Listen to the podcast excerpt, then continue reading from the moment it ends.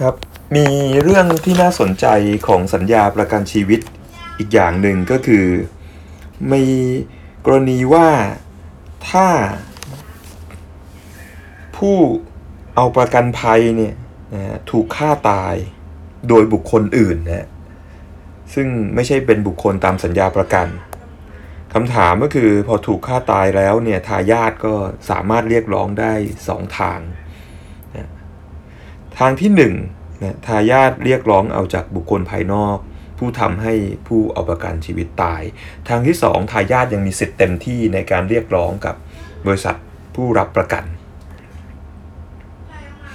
เนื่องจากว่ากฎหมายกำหนดว่าถ้ามีความตายเกิดขึ้น เพราะเป็นความผิดของบุคคลภายนอก ภายนอกนี้ก็คือภายนอกสัญญาเนี่ย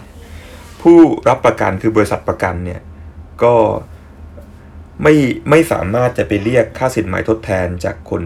ภายนอกผู้ค้าได้ เพราะว่าให้สิทธิ์กับทายาทนะที่จะไปเรียกร้อง ค่าสินไหมทดแทนได้จากคนภายนอก เพราะฉะนั้นผู้บริษัทผู้รับประกันก็จะต้องจ่ายเงินเต็มจำนวนนะฮะให้กับผู้เอาประกัน ซึ่งผู้เอาประกันกำหนดผู้รับประโยชน์ไว้ก็ต้องจ่ายตามนั้น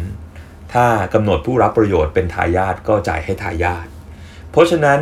ในสัญญาประกันชีวิตนั้นจะถือว่าทายาทหรือผู้รับประโยชน์มีโอกาสนะฮะที่จะได้รับเงินนะฮะสองทางเป็นสิทธิ์สองทาง ในสาระสำคัญของกฎหมายเนี่ยมันมีข้อสรุปว่าอันดับหนึ่งก็คือผู้ฆ่าหรือผู้ทำให้ถึงแก่ความตายนั้นเป็นบุคคลภายนอก สัญญาประกันชีวิตนะฮะเพราะฉะนั้นพอมีเหตุการเสียชีวิตเกิดขึ้นเนื่องจากการจากการกระทำของบุคคลภายนอก ก็จะถือว่าผู้รับประกันชีวิตต้องชดใช้เงินในสัญญาประกันชีวิตนั้น ให้กับทายาทหรือผู้รับประโยชน์ทันทีตามสัญญา จะบิดพริ้วไปรอขอเรียกค่าสินไหมทดแทนจากคนนอกไม่ได้นะครับทายาทก็จะได้เงินจากผู้ บริษัทผู้รับประกันชีวิต แล้วสิทธิที่สองเนี่ยนะฮะทายาทก็จะมีโอกาสที่จะเรียกร้องค่าสินไหมทดแทนจากบุคคลภายนอกผู้ก่อเหตุ